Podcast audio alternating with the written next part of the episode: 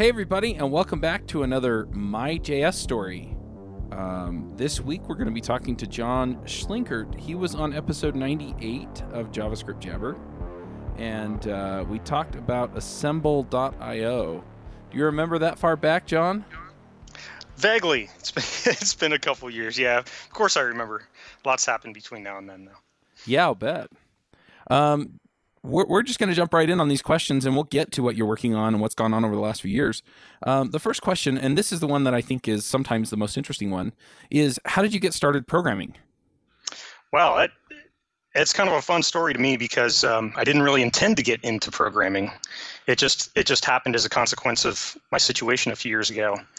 Um, about five years ago, I was I was in a different, completely different career. I'd been in business development and strategy related things and consulting for a number of years, and um, I always I, I was always engaged with something programming related, but I was one of those guys that would go into a meeting and talk about APIs, and I really had no idea what I was talking about. And one day, I I read this book um, called Fortune at the Bottom of the Pyramid, and it it made me aware of uh, a poverty problem that 80% of the world population lives on less than $2 a day was the thing that struck out to me. And um, since i was doing a lot of consulting and supply chain related things i thought you know this is um, the, the more and more i learned about this problem the more i realized that supply chain needs were connected to this problem meaning there are a lot of impoverished communities around the world where they um, you know everybody in the community is somewhat of a of an entrepreneur of sorts or farmers um, you know, companies like Kiva are trying to make an impact in these communities.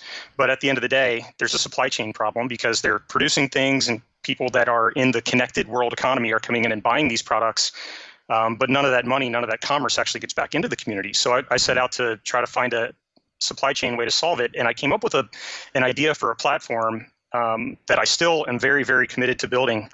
Um, and I, I, tried to raise some funding at the time, and it didn't work. And what it came down to is I think a lot of people just were um, rightfully you know, thinking, hey, this is going to be tough to execute, and you don't you don't have any control over the, the development of it. And um, you know, I didn't even know how to speak to how we were going to build this thing. So I decided to learn how to program. And uh, my wife was a programmer, so she was very encouraging. But the first step was was uh, just creating a GitHub. Actually, I had a GitHub account already from like 2010. This was 2012 when I decided to learn how to program. So that's where this that's where it all be, all started. Hey everybody, this is Charles Max Wood. I just wanted to talk to you really briefly about JS Remote Conf. Uh, we just picked speakers. Things are looking really good, and uh, we're really excited to cover a broad range of topics for JavaScript developers. So if you're looking to learn things about Node.js, about becoming a better developer, about deployment, about mobile development, and much more, and much more about JavaScript, then come check us out, jsremoteconf.com. Uh, you can also find it by going to devchat.tv slash conferences and then picking the conference you want. We have last year's recordings there. We have this year's uh, conference coming up. So make sure you get your ticket and we'll see you there. That's where, this, that's where it all, be, all started. You know, I'm, I'm going to call something out here because it seems okay. like a lot of the people that I've done the My.js story with, you know, we had Mikeal Rogers from Node.js and uh, Isaac Schlueter from NPM and – you know, I've had some of the other guests from JavaScript Jabber, um, Joe Eames. Um, you know, it seemed like everybody kind of got involved with programming at a very early age. You know, some of these guys got started when they were like 12 or 13 programming, and yet, you know, you came to it as an adult, um, tried to solve an actual problem with it, and then you've been a successful programmer since then. And I just want to encourage people you don't have to have a computer science degree and 15 years of experience by the time you're 25 in order to be a successful programmer. That's a very good point. I okay at the at the cost of exposing my age here. I started programming when I was 39. I'm 42 now. So I had I had a, basically a full business development career behind me, mm-hmm. and a lot of people thought I was kind of crazy. But honestly, my my goal wasn't to learn how to program. I just kept telling myself I'm going to learn enough programming to be able to tell this story and to be able to communicate with developers and to be able to you know say what I want to achieve here. One thing led to another, and I just absolutely loved everything about it. Just yeah. and it just kept going. That makes a ton of sense. So, were you programming in JavaScript at that point, or did you come to JavaScript a little later? Actually, the very first thing I did was I, I, didn't have any hope of actually learning how to write code, real code. I mean, I, I just wanted to learn how to design and build a prototype. So the very first thing I did was learn HTML and CSS. And then I ended up joining the um, the Less.js uh, core team after about a year. And the, the main uh, the main contribution that I made there was just documentation because I really didn't know enough code or or anything to contribute to the core code base. So, you know, I thought I, the way that I can contribute here is by just taking some of the documentation and streamlining it and making it a little bit easier to consume. So I did that for a little while, and then, um, and I remember the day that I actually decided to learn JavaScript. I, I have a friend. His name is Brian Woodward, and he's also very ac- active on GitHub. And I, I approached him and said, you know what, I want to build this this uh, tool that makes it a lot easier for me to generate these prototype pages that I'm trying to create here. And I was trying to explain it to him, and he kept saying, you know, it sounds like Visual Studio. It just sounds like your average IDE. And I was like, no, no, no. It turned out it was, uh, you know, it was more like what you would call a static site generator today. Right. But okay. But so the very first JavaScript project that I built was this very early, you know, preliminary version of what is now Assemble. And I, I finally, you know, it was my first JavaScript project it was terrible when I created it, but I brought it to Brian and he said, "Oh, okay, I, I see what you're trying to build here." So he he he rebuilt it in a couple hours, and uh, isn't that always a good feeling? Oh, oh yeah, made made him feel great. Yeah, sure. No, it was a it was a great feeling to me too because I thought, you know, I didn't really care how it got done. I just I right. just wanted to have the tool and and also being able to write to me anyway, write something in code, and then have a really experienced, excellent developer like Brian rewrite that code and then having the opportunity to go back and look through it and see how he did the things that I was trying to do but correctly that was incredibly instructive for me. And it was just it, it really helped me learn a lot faster than I would have otherwise. That makes a lot of sense. So assemble was your uh, pathway into JavaScript so to speak. Yeah yeah it was. It was and trial think, by fire. Holy cow. Yeah no kidding. I mean it was uh I, I, don't know if it's coincidence or just because I happen to be coming from um, a background where I think I think because I was in a business development sales type background, when we created Assemble, I think it was more appealing to people from a usability standpoint than it might have been otherwise. That's my theory anyway. But so we started, um, a lot of our focus has been on creating productivity tools since then because that's what we need for our own stuff. And, and I think hopefully that helps other people too. Yeah, that makes sense. The the second question that I usually ask is how you got into JavaScript, and, and we kind of went through that. Um, so yeah, so you're talking about other productivity tools now, and that leads to the next question, which is, uh, what contributions have you made to the community, and, and possibly since Assemble? It, the last couple years have been absolutely just mind-boggling and, and amazing to me.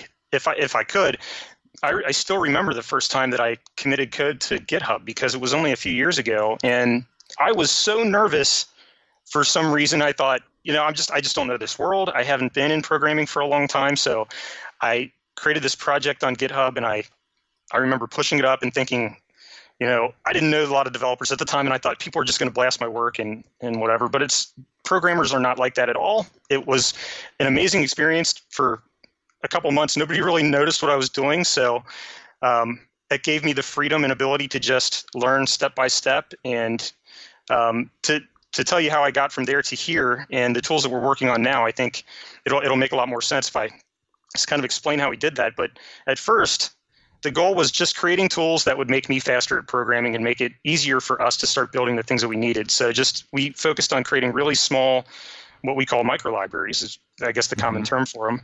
But the main reason we did it wasn't because of some belief in a convention or belief that micro libraries were like the great thing to create. It's just really honestly what my capabilities were at the time.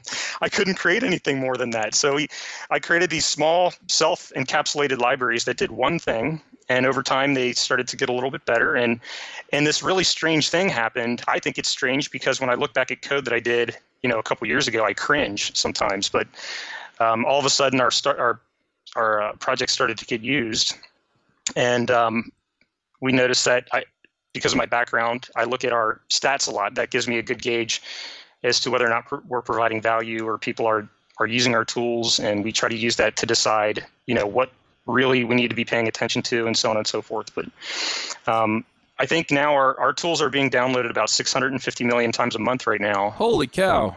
Yeah, yeah, it's a pretty pretty incredible number, but it has happened 100% organically over time. And I think a lot of the reason that the numbers have continued to grow is just that we continue to respond to we build what we need first and we look at whether or not other people are using those tools too and we use that as a gauge to continue working in certain areas and to not work in other areas if that makes sense. Right. So you said so, tools that increase your productivity as a programmer.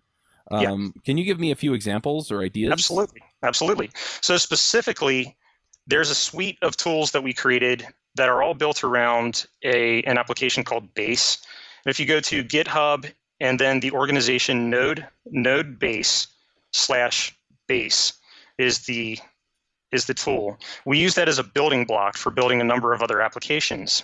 And I say building block because it's it's really kind of a light application framework that lets you scaffold out applications kind of like using plugins like building blocks. So we, we used Base to build four other applications that cover the entire developer lifecycle for us. For and when I say lifecycle, I'm talking specifically about um, scaffolding out and prototyping new applications, getting them to a state where the user interface is completely fleshed out, and then making it as easy as possible to go from there to a dynamic, you know, production quality application. And the, the four applications that we built on top of Base are called Generate, which is a project generator. It's a lot like Yeoman, if you're familiar with that. Uh-huh. And then Assemble, which is um, we we really describe it as a static site generator, but it really does a lot more than that. Um, it just makes it very easy to, to organize components and build in a way where your the individual parts of your application are highly reusable. But so there's generate, then assemble, and then we use verb to do all of the documentation for the code that we create. And then the fourth tool is called update. And update is a, is a plugin based tool where each plugin does one specific thing. Um, the example I always use is just up. We have a plugin that updates copyright dates, for instance. That's all it does. It just scans a project for, for copyright dates and it tries to update those dates um, to the latest. And so we use a series of plugins with Update to help us do things like update the, the linting tools and all the things that take time away from productivity. Right. That's really interesting. We just did an episode with Cory House on JavaScript Jabber, and he talked about um, base projects. Um, you know, so it's just kind of your general setup so that you don't have to do the setup every time you start a new project. And he he cited something like what Update solves in the sense that um, you know, you if you don't keep that base uh, project up to date, then what happens is you have to go in and you have to update all of the uh, node modules that you pulled in that are now lo- no longer up to date. And so it sounds yeah, exactly. like that handles that along with, like you said, updating uh, copyright dates and things like that. Exactly. I think you know whatever the you know whatever your poison is or your tool of choice. I think it's that's that would be like my own personal key to productivity is finding things that I'm comfortable with and that I like to use to, to make it really easy to just stay productive and work on code and not have to work on all of the little things that are distracting and and that have to be done nonetheless, but they're not really related to what you're delivering in the product. Yeah, it uh, it reminds me a little bit of some of the things I'm going through with just the business of running the podcasts, where it's you know I'm finding these things that yeah I don't need or want to think about, and so I'm either hiring somebody to do it or I'm using automation systems like Zapier or uh, buffer or things like that where it's yeah it's like look you know don't make me think about this. Just do it for me. And that way i can focus on making great content or writing code for fun or whatever it is that i feel like i have to contribute. Yeah exactly. I, it's interesting because back in my prior career one of the things that i remember having to emphasize a lot when I was consulting with small businesses or startups or fundraising is, is involved and people were you know looking for ways to wrap a valuation strategy around their company.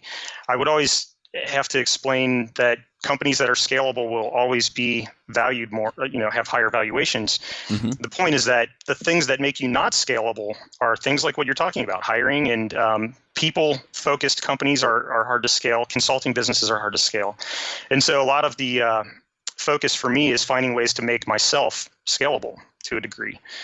Uh, you know, like how, how can I systematize um, all of the things that make my time, uh, that tax my time, that take me away from doing the things that make me productive. Yeah, that makes sense. So uh, I, I, have to ask then, is this what you're working on now, or are there some other things you want to talk about that you kind of have in the works that you're working on?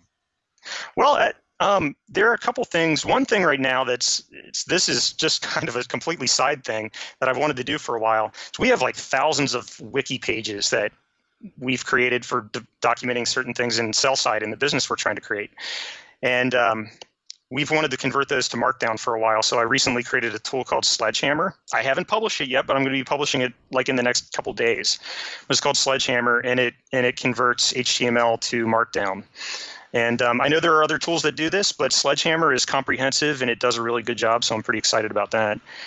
And we're also, uh, I don't have a lot to say about this yet, but we're also getting pretty close to launching Sellside. We'll be doing that in the next few months.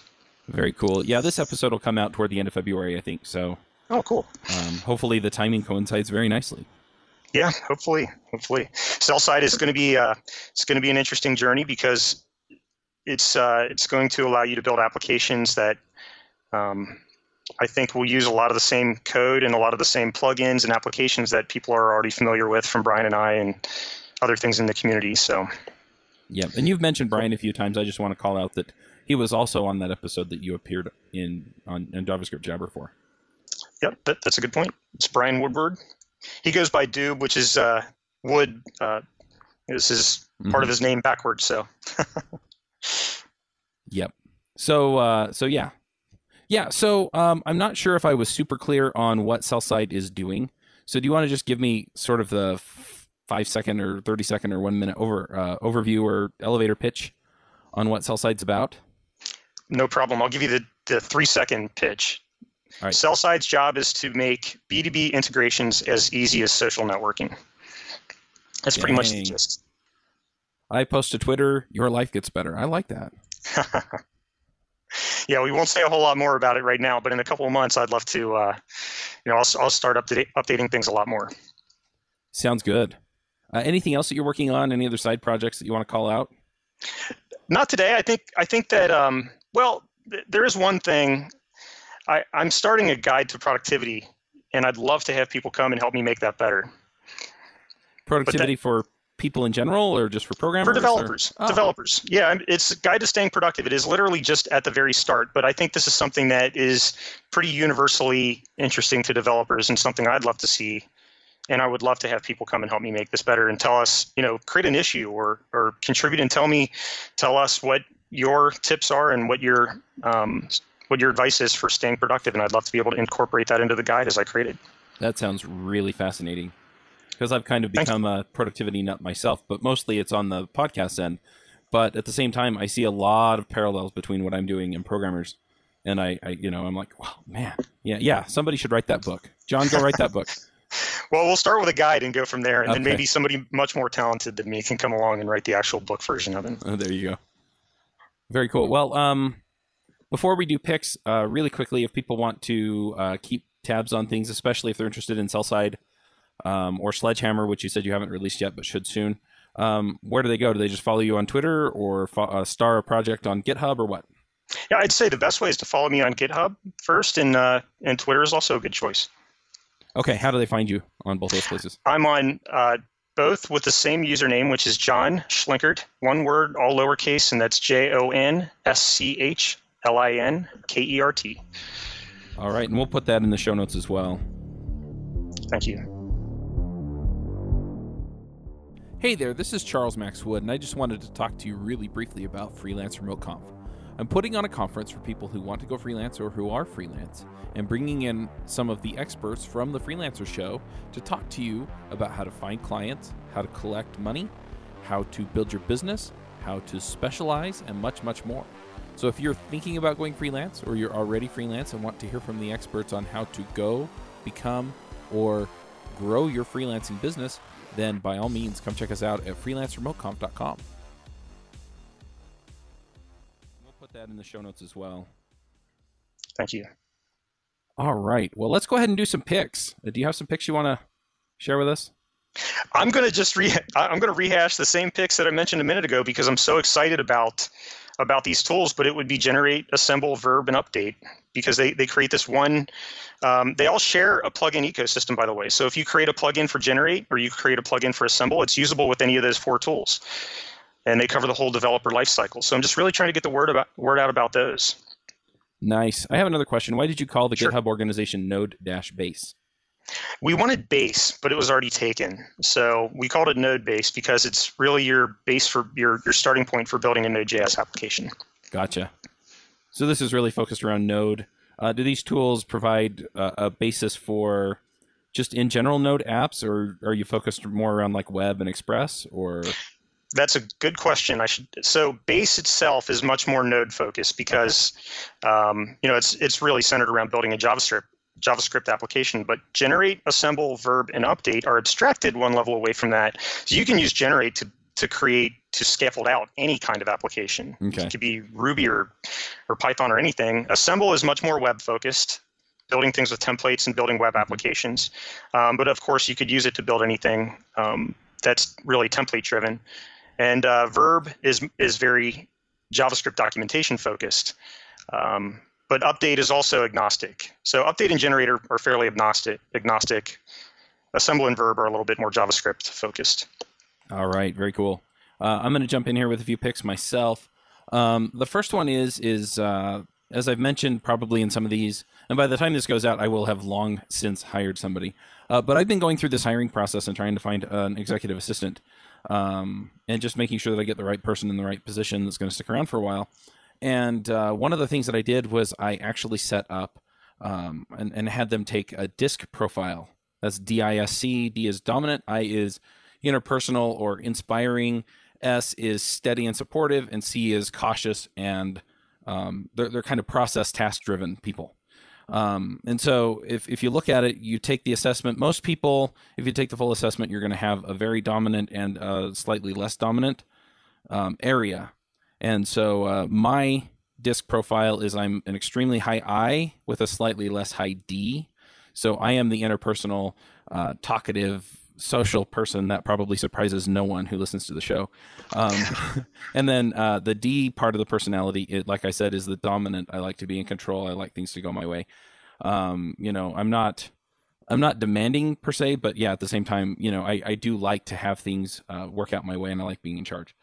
So it, that's been kind of interesting. And then having people take this assessment, I'm looking for somebody who's much more on the C or S end because I want somebody who's going to come in on this supportive end and help out um, or that is very task oriented and checklist and get stuff done kind of person um, who can do the kind of work that I want done. And so it's been kind of fun to just see how many of these people, almost every applicant that I've had that I've had take the disc assessment has been an S, a high S, which is also interesting.